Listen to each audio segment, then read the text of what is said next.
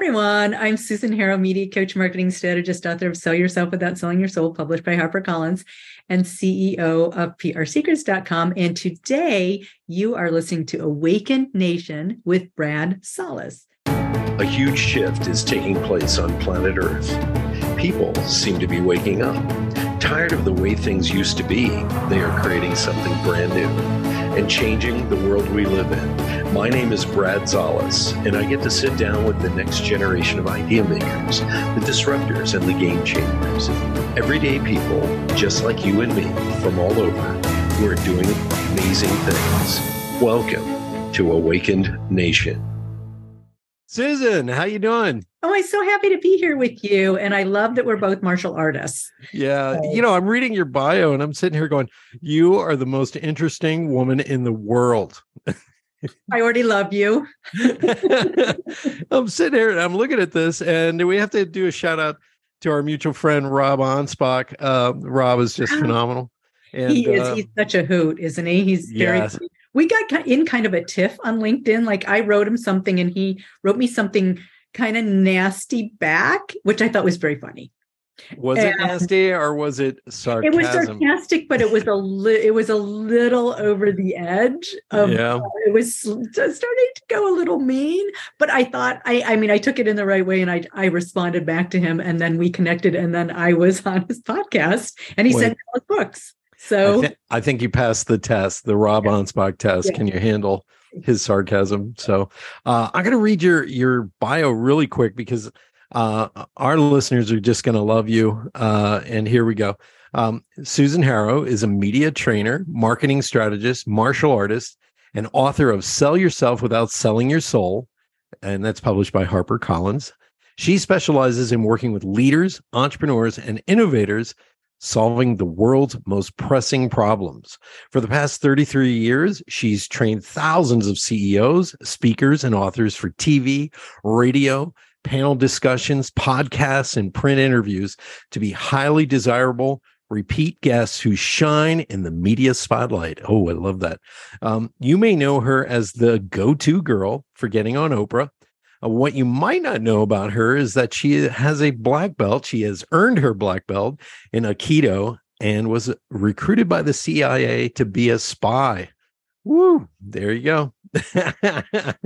um, Welcome to the show, Susan. Thank you. I'm so happy to be here to talk with you. And I've listened to so many podcasts, and you have a lot of fascinating people on here. Oh, thank you. Yeah, I specialize in the weirdos, the outliers, uh, the entrepreneurs. People have made you. it just. Uh, you were recommended, I believe, uh, by Denise Griffitts uh, for this show. And Denise is a good friend, and I've been on her show probably I don't know half a dozen times, and uh, she is just something else. Um, she's another... such a great connector i mean i think that's yeah. really what it's all about is yeah. i i mean i love connecting people together and she's like a master connector i think she's connected me to like 10 people and yeah. and i'm still working on connecting her but i think that in anything that we do that that's the people thing like um, em Forster said just connect and i really believe that i really think that that's the you know the core of everything and if we can see the essence or the best in people. Like, you know, like in India, they greet you with namaste. Like I see, yes. I see the God in you. And I think it's I see the best in you. And sometimes, you know, that's not so easy, especially in the culture that we're in today, where it's so um, black and white, and there doesn't seem to be as much room for um, discussion and open mindedness to hear somebody else out. I agree. I'd love to bring uh, that back. Yeah, really, because because because uh, at the core we can we i think we can get along eventually yeah. maybe possibly. Yeah. I think we've lost etiquette is what it is you know because like denise she has one of the top ranked podcasts uh, entitled your partner in success. And whenever i've met somebody through somebody else whether it's business a podcast or friendship i always go back and thank that person. Even years later, I continue to go back and thank people. And that's business 101. Uh, and and I just you know I've been in the media as well. You know I've been in Forbes, I've been on CBS and all this, and I've always found that it's that relationship that got me connected to the right person at the right moment. Uh, do you find that to be true? Because you're you're in the media, you're the person, you're the go-to person to get us on Oprah. Um, but what was it? It's the relationships. Am I correct? It really is. It's developing those relationships. And sometimes it's not direct, just like with LinkedIn or something. Sometimes it's warm hand to warm hand. Mm-hmm. And so someone connects you to someone else, but that makes it so much easier because you've already got that commonality uh, and connection. So I think that, you know, for media, it's two things. It is those connections, but you don't have to have connections. You have to have the right pitch sent to the right person at the right time with the right angle. And you have to have that expertise or gravitas to connect with the audience with what they need to know now. Yeah, and I think authenticity is really uh, a big deal. Anthony Bourdain actually became famous from sitting down and writing a blog that was pure and raw and honest about the restaurant industry. And that suddenly, I think it got picked up by the New York Times and then it took off. And it's like, it's one step after another. Um, you know, and it, and it's also a relationship on the guest's part. I, you know, you have to be reaching out and talking and just not be in expectation mode, but always like giving value is is how I, like I look brought at up not expectation because I think that it's not tit for tat. It is it is like um, you know, and sometimes people are like, what can I get back? But I think it's the non-attachment and the connecting for the joy of it. And if you can help each other now or later, that's fantastic. But sometimes it's um, years later. I mean, there's some people who were in like a Learning Annex class of mine or heard me speak actually 30 years ago and who connect have connected with me now say like i've never forgotten that you've tossed i always toss these golden kisses into the audience. I'm like give us chocolate. That was like it's my signature right? And that i would give them something. I haven't been able to do that as much with the bigger audiences but i gave them something handmade. I actually had uh, my business card i would hand stamp with sealing wax but or i would tie up a leaf or something and people save those things. Yeah. They remember them because they remember the tactile and i don't know about you but i love the tactile. I love paper. Yeah. i love just that and you know in the digital age it's not as easy but one way to remember be remembered in the media too is to send something tactile once you've been invited via digitally. Yeah wow, that is a great strategy. I like that. But you're, you're making me have a flashback now. I'm a baby boomer and I'm sitting there and I remember getting like a, a Kiss Alive album or a ELO yeah. album. And uh-huh. we would sit in the living room while we put it on uh, the record I don't player. know if your audiences know what albums are. Yeah, albums. You know, those right? are those giant those round vinyl things, right? Well, well, they brought them back for a little bit. Evidently, they're trendy and popular oh, they're now. Totally trending now. Yeah, yeah, they're totally trending. And I remember, you know, I'm a graphic designer and an artist, so I'm looking at every page and reading everything and taking that all in. It's very tactile.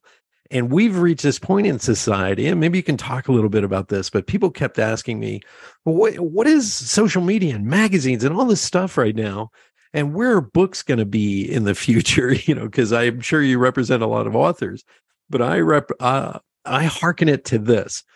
And all this stuff we're taking in every day, you know, uh, we're probably taking in a, a, what your great grandparents processed in a year. We do in one day. Um, that's nachos. Like you go to the movies, that's nachos. You know, you're just munching on it, looking around. And a book is a steak dinner. And so the quality of the value, you know, if I could say, you know, what are we what are we taking in? Do you, do you agree with that a little bit, or am I like off the mark? Well, no, I love that you had. I think it a metaphor. Is is that was a great metaphor, and that's one way to sort of shortcut our understanding. But right now, media is still the fastest way to grow your business. And if you have a brand, it's really essential to do publicity. If you just have a business, it's not. But if you have a brand and you really want to get that kind of recognition, it is. And part of creating that brand and that business, whether it's a business book, product, service, or cause, is really um, people need to know who you are, what you stand for, and what you what you have to give and what what you have to offer. And so the difference between like a podcast and posting something on Instagram is on Instagram, people have 30 seconds to get to know you. In a podcast, they have 30 minutes or longer. So it's mm-hmm. a deeper relationship. And with things like podcasts and like TV shows, even though they are only um, four to six minutes, they can last forever because you put them on your site, you circulate them in your newsletter, you put it up on social media. So traditional media is still very, very strong, even with social media. What social media can do is really get that quick pop out there with TikTok or whatever, it can create a trend, but it's usually sh- short and fast. And if mm-hmm. you don't, if you're not ready for it, then you can miss it. I heard a guy who had goat cheese and somebody made some recipe, some crazy recipe making goat cheese, and he couldn't figure out why he was sold out. But by the time he got the next shipment and it was too late, the goat cheese uh, you know phase TikTok thing had passed. Right. So the combination is really powerful. But either way, you still want people for, if you want to be an author or whatever, you still want people to be on your list. So you still want them to move from social media to your list where you can contact them directly because now it's much a much longer relationship. We need to have 10 10 to 20 touches before we'll buy from you because it's so noisy and crowded on the internet. So some of us get that and people who are quick decision makers can make the decision right right then and there that you know they're going to buy from you or they believe in you or they they you know buy your product. But other people need that slow um you know more foreplay. They need more foreplay before they yeah. jump into a relationship. Yeah well, it is called romance marketing. So we we're not we're not off base when we say foreplay, you know, and uh, uh, it really is to drive sales nowadays because sometimes people just show up in the media and they talk or something, and it would drive them to maybe their restaurant or book or whatever. But I think it's gotten bigger, and um, I didn't even think about the media. We're talking 25, 30 years ago. Uh, I had this little company in New York City called K2 Design and we were forming business partnerships and we were hiring our employees. And we um, for the first two years my business partner and i we struggled. Um, and one day he comes walking in and he says hey we have to become an internet company. And i spun around and looked at him and said what the hell's the internet? You know and that's how new it was 94 95 and within it just in a few months we retooled ourselves to be one of those companies. Then we brought on a sales uh, person and this was it was almost kismet, you know, uh, synchronicity, whatever you want to call it. But Advertising Age was doing an expose on the companies that were taking us to the web by doing web development. And I don't know what possessed me, but we had gotten photos of the the executives, me, Doug, David, and another partner that was coming in. And instead of sending pictures of our work, which everybody else was doing, I sent pictures of us you know, in an executive pose, very casual but hip and cool, you know. Yeah. Our business took off wow. 425% for five straight years. We went public on NASDAQ. We were featured in the Wall Street Journal, Crain's Business Week, you know, Brand Week, everything like that. And that's when I, by accident, really discovered the power of media, the power uh, uh of, you know, being able to drive people, clients, interest in your business through media exposure. And that's what you do. You help clients get into the limelight. And I'm a big fan of that. I love I love that you that you told that story and that it had such a great impact in your business. And you mm-hmm. know, one of the things that you did so fabulously is you didn't do what everybody else was doing because I think right now that kind of copycatism is rampant on the net and so uh, and people are taking each other's copy and ideas and things like that. But when you start to really think about like well what can i do that everyone else isn't doing? Or whether even if it is a type of image or or what you're writing. And i think one of the important things is to like your messaging your key messaging strategy is so important because you can have all the publicity in the world and it won't have the effect that you want. And drive the kind of business and clients and customers you want unless you're saying the kind of thing that resonates with your audience. And that's what takes a lot of practice because it's a different medium. I was just teaching a workshop and one um, man who had a very successful multi-million dollar business and um, was very established and was speaking all over the world um, sort of had a moment where he threw up his hands and he said, This is so hard and I can't do this. And I'm like, Well, we're trying to do, you know, we're we're trying to take War and Peace and and move it into haiku in an hour, a couple hours in the workshop. And you've never done this before. I said, It's like, you know, you're expecting to play Wimbledon and you haven't even played at your local tennis club. You know, you haven't right. even played a match at your local tennis club. Right. I said, so you have to be patient with yourself because it takes practice, role play, put you putting yourself in the actual situation that you're going to be in in order to get the feel of that with what we're doing today which is not always broadcast but with TV and video and and all the social media outlets we really have to start to get if you want to to promote yourself and it's not to say that you can't promote yourself in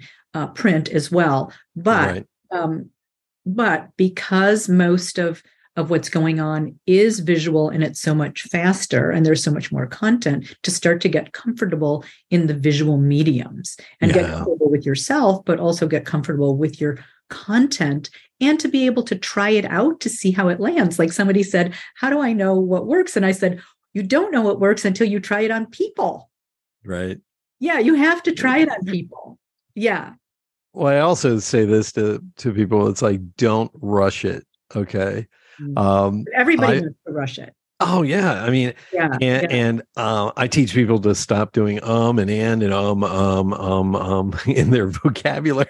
It's hard to get a person who's long-winded to speak in sound bites. I, I, have a background, although I was a C level executive, I also became a stand up comedian years later and did that professionally for I eight years. That. Yeah, yeah. That, that's great training, by the way. Oh, it was huge you get training. Audience feedback, and you you understand timing and pausing and right. how to tell a story quickly to get the audience on board, right?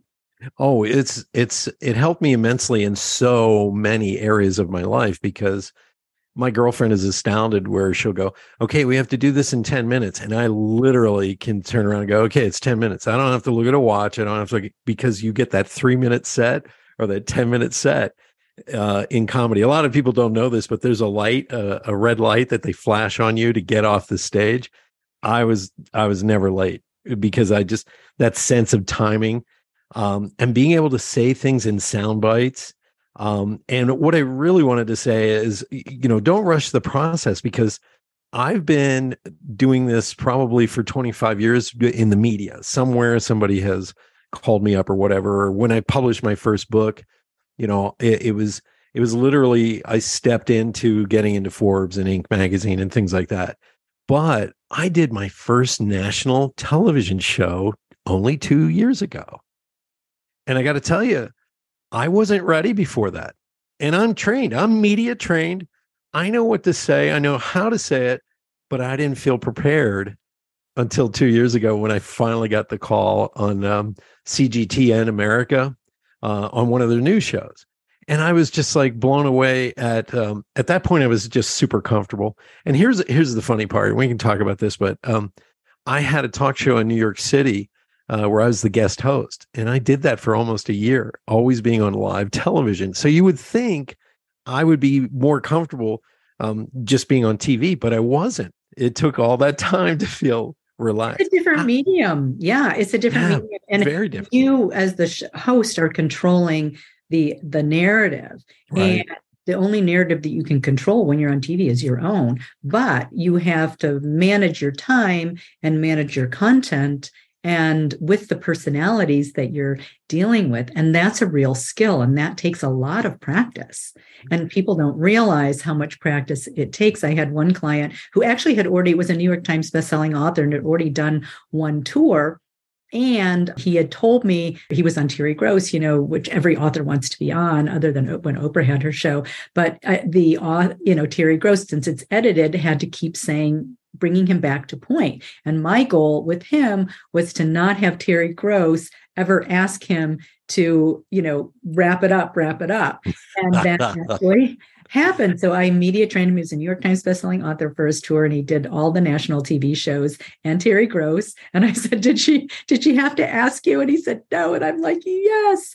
You know, that book had such great impact because he could tell his stories in a very condensed form to each particular audience because there were different audiences. Sometimes he was on a news show and then there was a news angle. Other times he was talking to audiences, um, you know, of hundreds of audiences, which was were, were was different, and he had to be able to flex. and And I actually media trained him for presentations as well because it's different messaging for each different audience, and that's what some people don't understand. I was media training also a woman who um, speaks all over the world and is in huge demand and, and works with companies um, that you would all know the names of that are like the top. Oh yeah, yeah.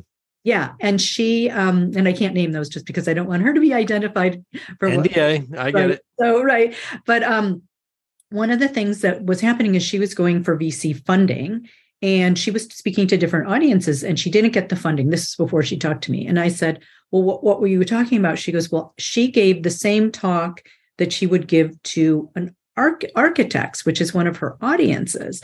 And i said well vcs have a totally venture capitalists have a totally different um, need and perspective. And so we need to shape your narrative to speak directly to them to why should they should give you money and why you're going to be a successful business but it's a completely different story. And she was just telling the same story to each audience and not modifying at all and not understanding why she wasn't getting those results. Yeah. Yeah. That's uh, you know that's the hardest thing for some people to understand. I coach authors and you know business people to become keynote speakers. And uh, you know that can be uh, you know a whole bag of tricks unto itself but w- what I found is there's a core message in every speech. Okay. And that core message is great, but the rest has to be customized.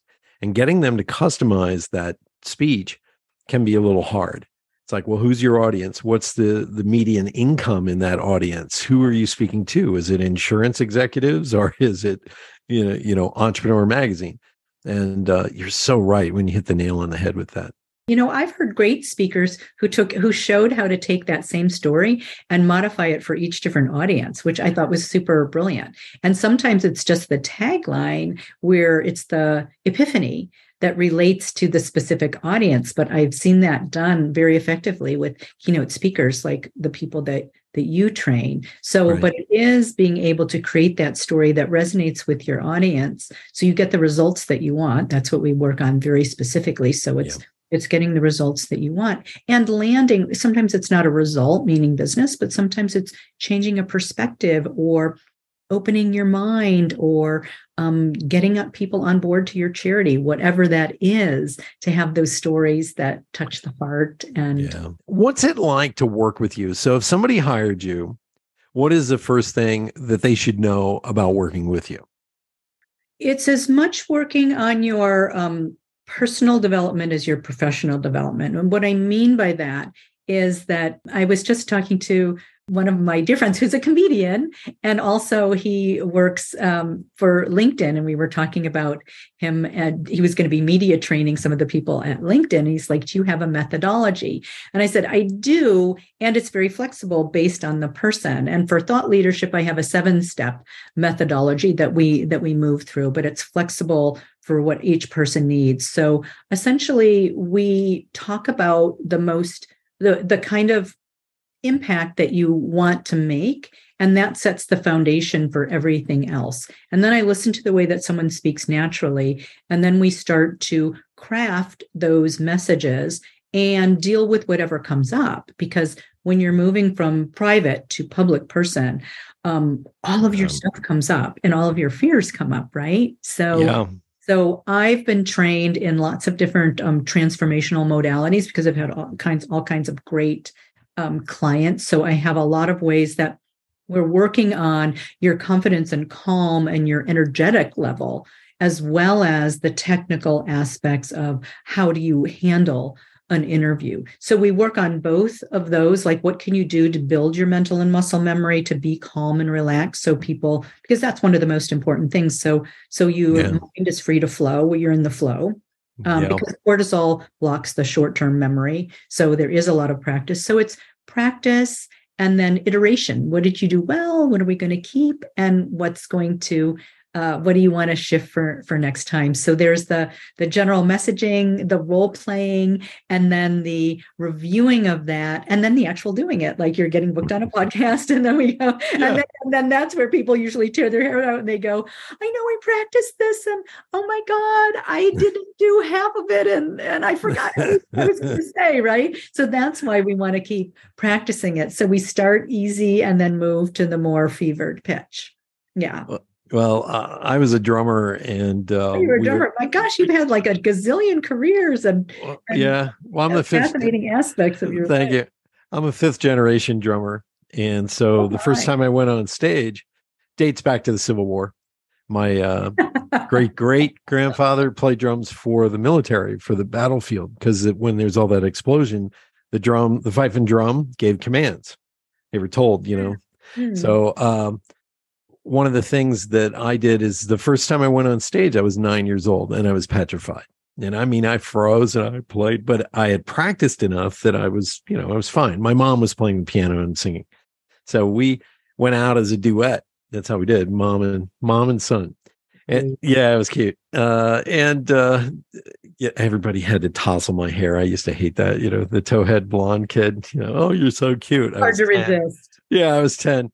So through the years, I'll tell you what broke my, um, you know, freezing on stage. Uh, when I started taking stand-up comedy, my my comedy coach gave me a hard time one day. Tim Davis, God bless him. Uh, shout out to Tim. He's a good guy. He's uh, also in my first book. Tim looked at me. He goes, "You know what your problem is, Brad?" I go, "What is it?" He goes, "You suffer from perfection uh, syndrome." I said, "What do you mean?" He goes, "You grew up in a Christian small town. You have to act a certain way, and you have to." Pose a certain way. He goes, We got to break that somehow. And so the eight years of comedy got me to not care uh, about a lot of things, but also know that when I'm going to be on television or I'm going to do something, it should be big, it should be uh, bolder, it should be extraordinary. So the first time I went, uh, as I said, going on national TV, we were talking about the nostalgia economy. And I decided, in order to talk about that, to take one of these devices, uh, visual devices on television. I took a GAF Viewmaster and I also took a Nintendo 64 controller.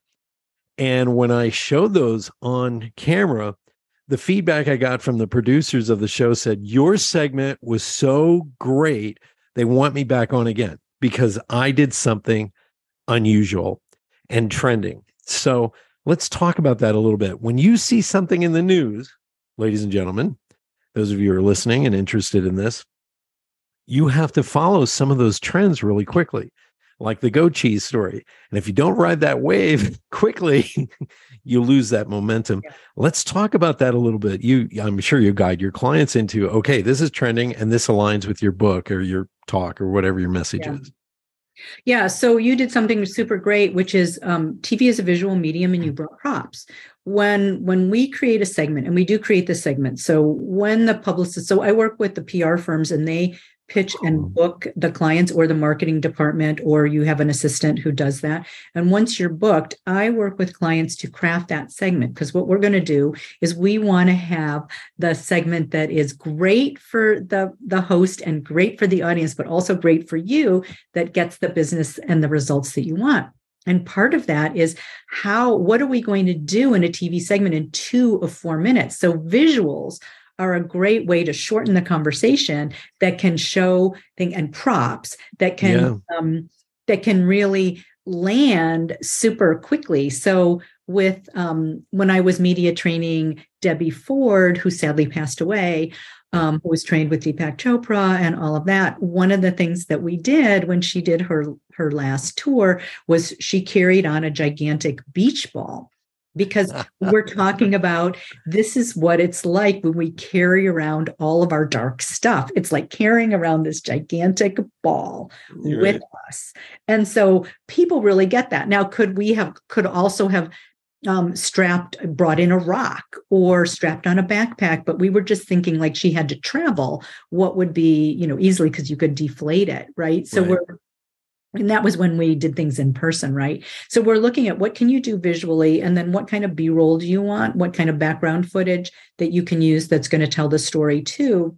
The other thing that we're considering is like tv loves points. So like we have three points or five points. And if you do that you actually get more time because if you've promised five points you need to be able to move through them. But it's also Quickly it's a great guide for you because if you've got five points and you know what they are, you can guide yourself so you're not going to forget what they are. And if you do, the the the host is usually going to say, well number one is and then they they mention number one and then you just give a little bit of detail about it so those are some ways that we start to really work with the perception and what do we really want to convey in that time that's going to have people really want what you have and want you back, which is what you did, is like yeah. want to be an ask you back guest because it was fun, it was lively, it was visual, and it was tactile.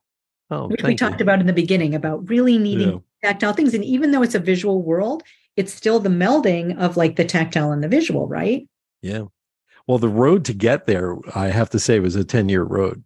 Because when I first started doing keynote speeches, I specialized in all the generational and technology impacts that were changing business. So I get up on stage and I noticed all the executives were in the back and they'd have their arms crossed like they this generation just needs to be paddled or whatever.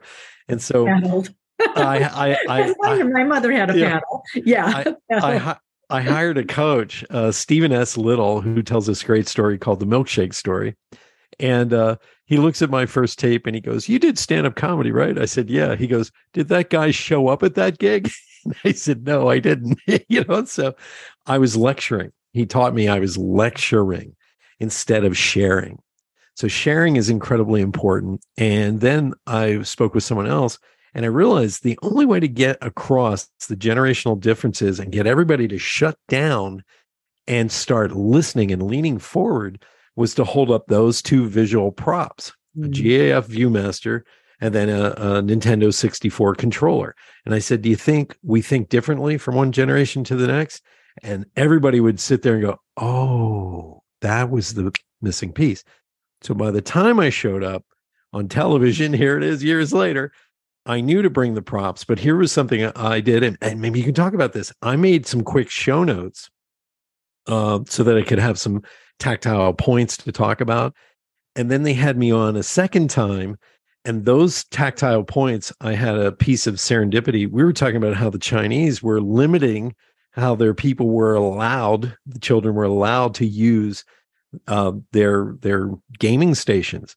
They were actually the government was going to dictate how many hours your your family was allowed to use a gaming hmm, station. Mm, wow! And someone had told to me uh, what had happened in North Korea. People would smuggle in these American movies, and the government would shut the power off at a certain time of night and go door to door and inspect. And if you had an American movie, you went to jail. So they found ways to cheat the system. They used digital instead. They put it on a thumb drive and would watch it on a thumb drive. So that piece of knowledge came into my head the day before I was on TV and I used it and it, I just feel like we're commandos. Sometimes you're in a hurry, but the message is is just solid. Let, let's talk about that a little bit. Well, that was that that's so great because it was news and it was immediate and you could bring it in. And part of, you know, being um, current is taking in whatever's going on and being able to integrated in and i and that story you know part of that i read in the kite runner. So that was a long time ago. I can't remember where that was at but i think it was afghanistan where they would say people smuggled in those movies and they would um the authorities would go window to window oh, to wow. see if they could see them watching it on the tv so they would try to pull the drapes and watch like the Titanic and things that were banned, but they w- it was this secret thing. So that had happened in a kite runner way long long time ago. So i guess it was i didn't know you know it, it was a trend in china as well but that's so so interesting. And one of the things that i recommend for all of my clients is paying attention to what's going on in the culture today. So i'm always looking for articles. I have a client now who's a psychiatrist and specializing in anxiety and in adolescence. And so now there was something that popped up in the news about um, schools wanting to actually move into their programs dealing having actual programs dealing with anxiety within the schools. Oh wow. Mm-hmm. yeah and that maybe that could go nationwide. So we're always looking at that like well that's what's topical today.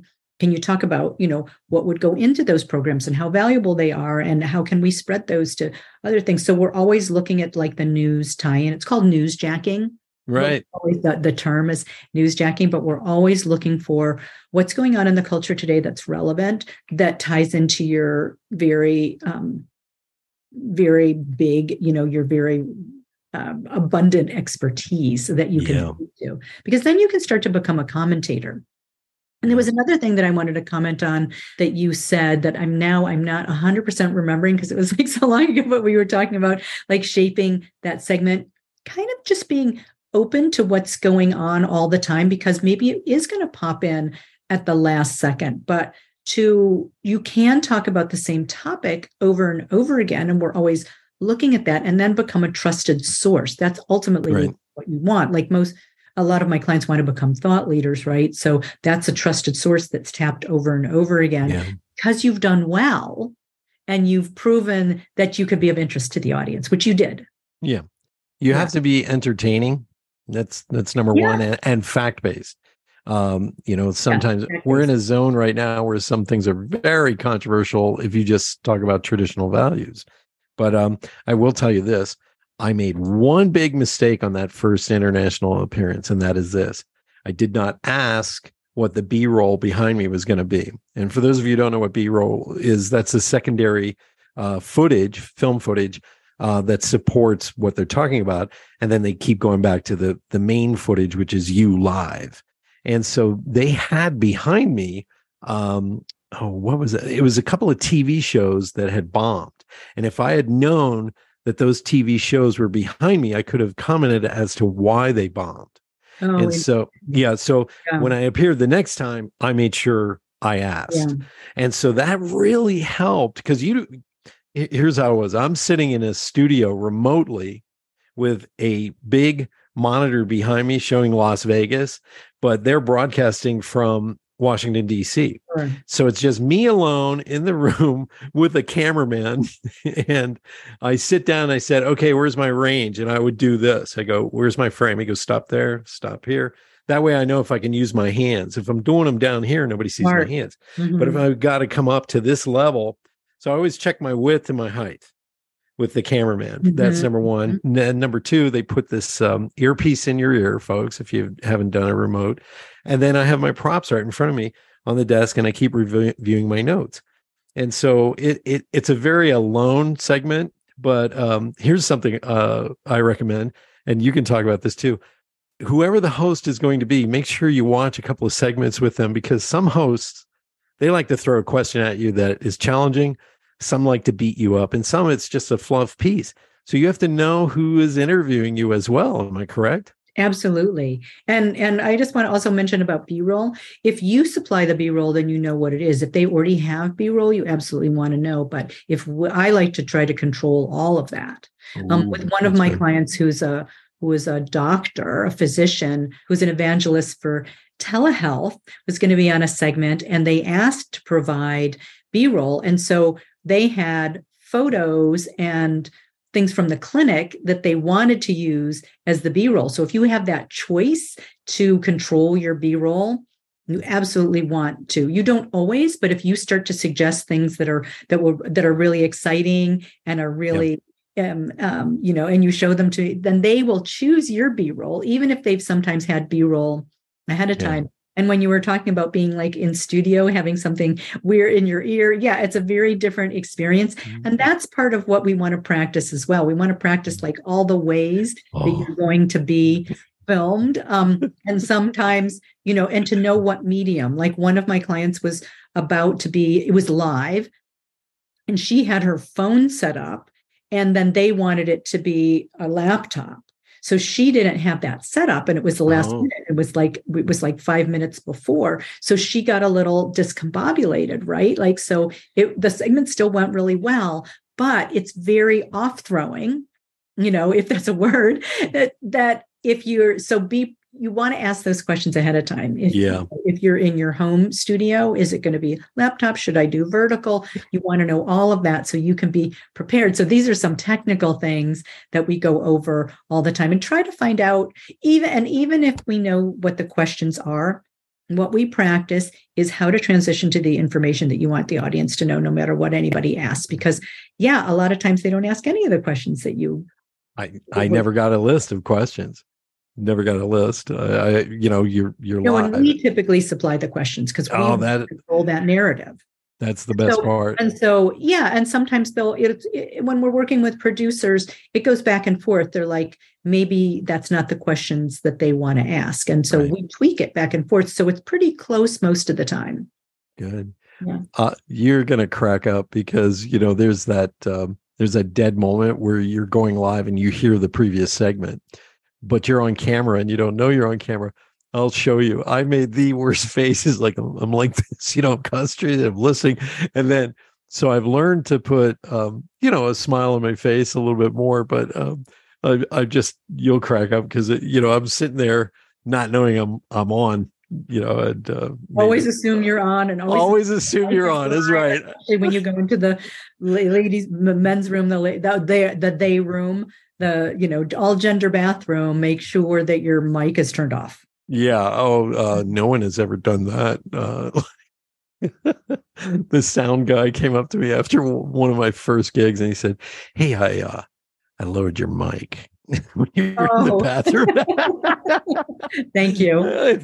Thank you. Here's a hundred dollars. Uh it was just um yeah it happens C'est So let's shift gears. I need to know uh, two things. First, the CIA came to you and uh, wanted you to work for them, and then we'll go into your martial arts training as well. Part of that I'm not allowed to talk about. So that was one of the first things that the CIA said is you may never discuss this with anyone. Okay. So I think I shall because I don't, you never know who's listening to any kind of media interview. Let's just say that when I was interviewed by the CIA, I decided that this was not going to be the life for me. And right. they thought differently and were very insistent that wow. that I work for the CIA. So I think we should just leave it with that. And so there were some tense moments about that. Yeah. I have a particular set of skills. well, I think that one of the reasons why they, um, one of the one in my essay or whatever that I submitted to the CIA, I had been living in Paris for a couple of years, and I said, um, when you learn another language, you really get into the psychology and the mind of another culture, and you start thinking in a different way. It's true. And I think that that was something that appealed to them. And I think to transition to martial arts, I think it's the same thing that, that sometimes people who are in martial arts don't translate the training what we call off the mat. But if you can take that mm-hmm. training that you're that are, is on the mat, which is total focus, total concentration, complete respect, and um, complete respect for for not only the sensei or the the teacher but for all of the right. other students in every way possible then you take that off the mat and start to apply that that patience that technique the i mean one of the things that my sensei had said like if you have a hundred throws and one feels good you remember that get it in your body embodiment and it's the same thing yeah. with media like what you were talking about perfectionism there's no such thing as perfect right? It's just like what feels good what feels right what do i want to keep and and that's part of getting the feel getting the technique is like what did i just do? You know and to remember that and to start embody it. And what martial arts taught me is really and the reason why i wanted to to do martial arts is to help my media training practice because I wanted to be able to share what it means to be an embodied person, not just a talking head, but right. how do we get everything in our mental and muscle memory? So our presence is in alignment and is who we are and people really just get that instantly. And people it's, really do. It's so true. Yeah. You, you hit the nail on the head with that because um you don't know it until you go through it. And so the reason I started taking the martial arts is A, I've always wanted to take some sort of training. And B, I wanted to um, get a little closer to my nephew. His father wasn't around. So I sort of stepped in as the mm-hmm. dad role. So he had just gotten his black belt, and I'm sitting on the couch at 45 thinking, you know, I got to do something. And he says, come on. So uh, it truly is, and you nailed it. The the mind, body, spirit part of it becomes oneness. And, and it's hard to describe unless you've been through it. The body and the mind aren't separate things when you're training like this.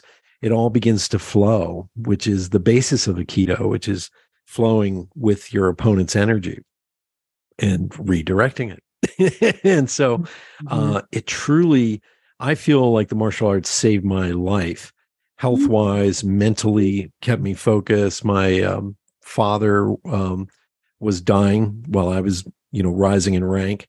And so I would go see him.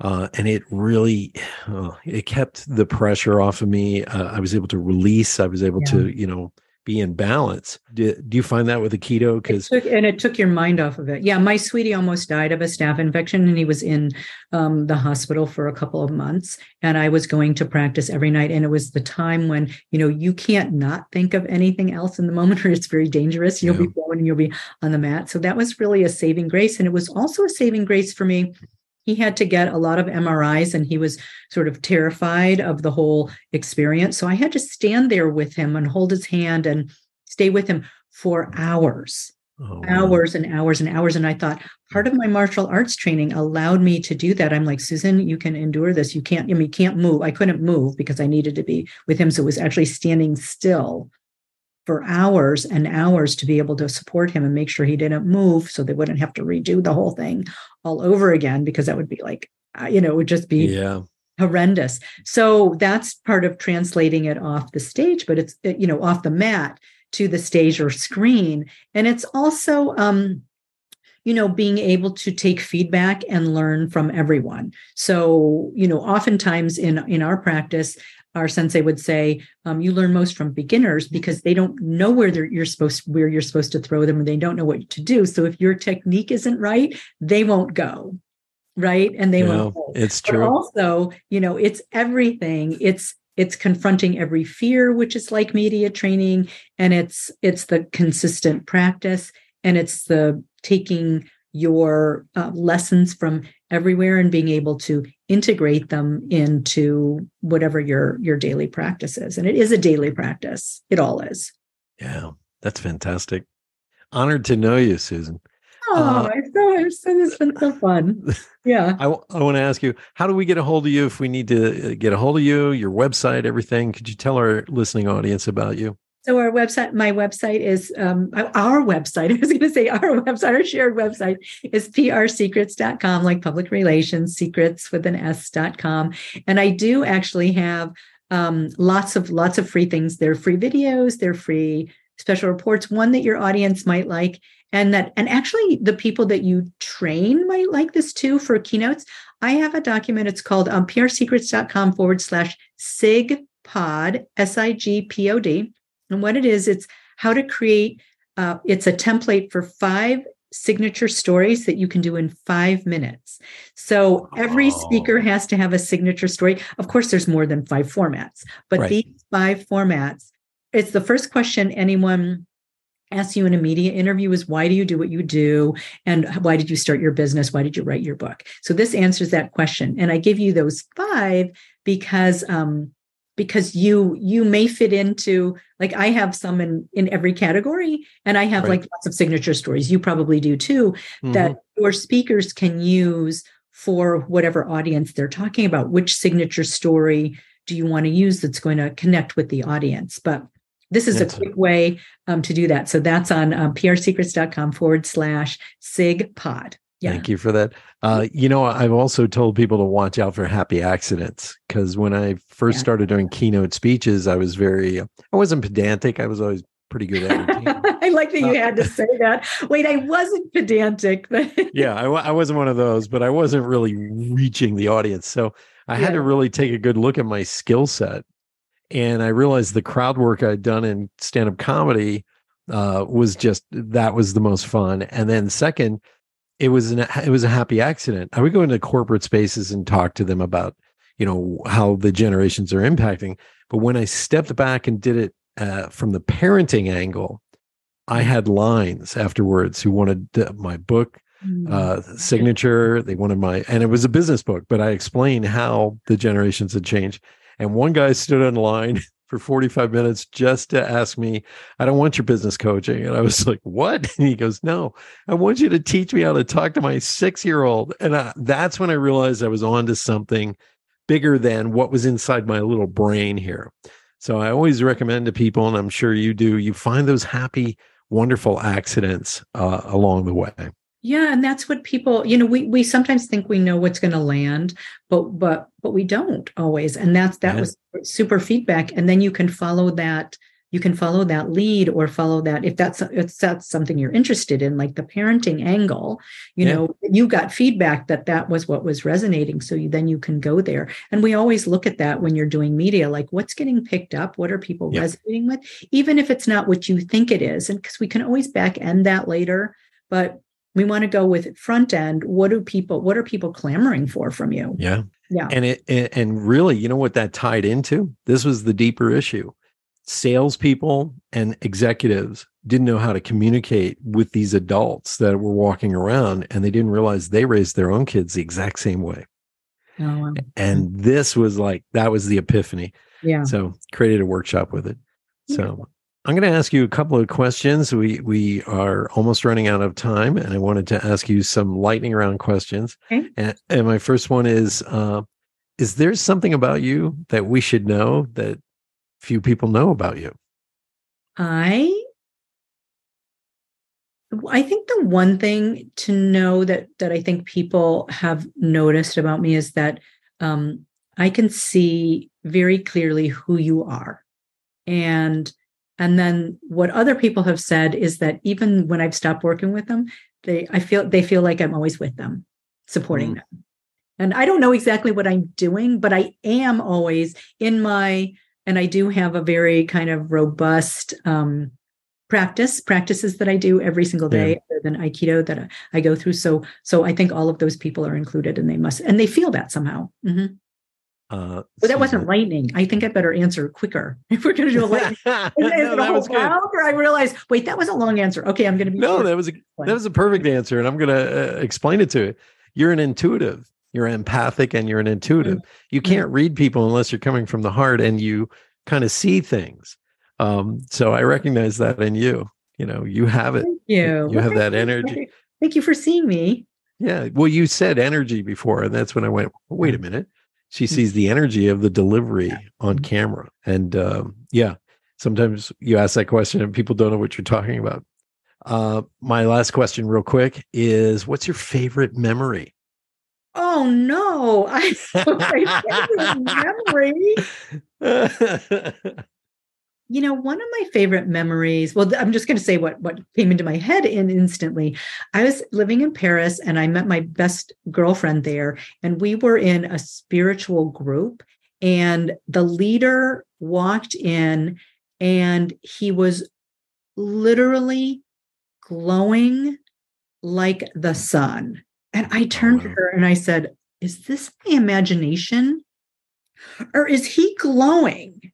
And she said, No, he is. And I became so fascinated with that um, level of, of beingness, I think wow.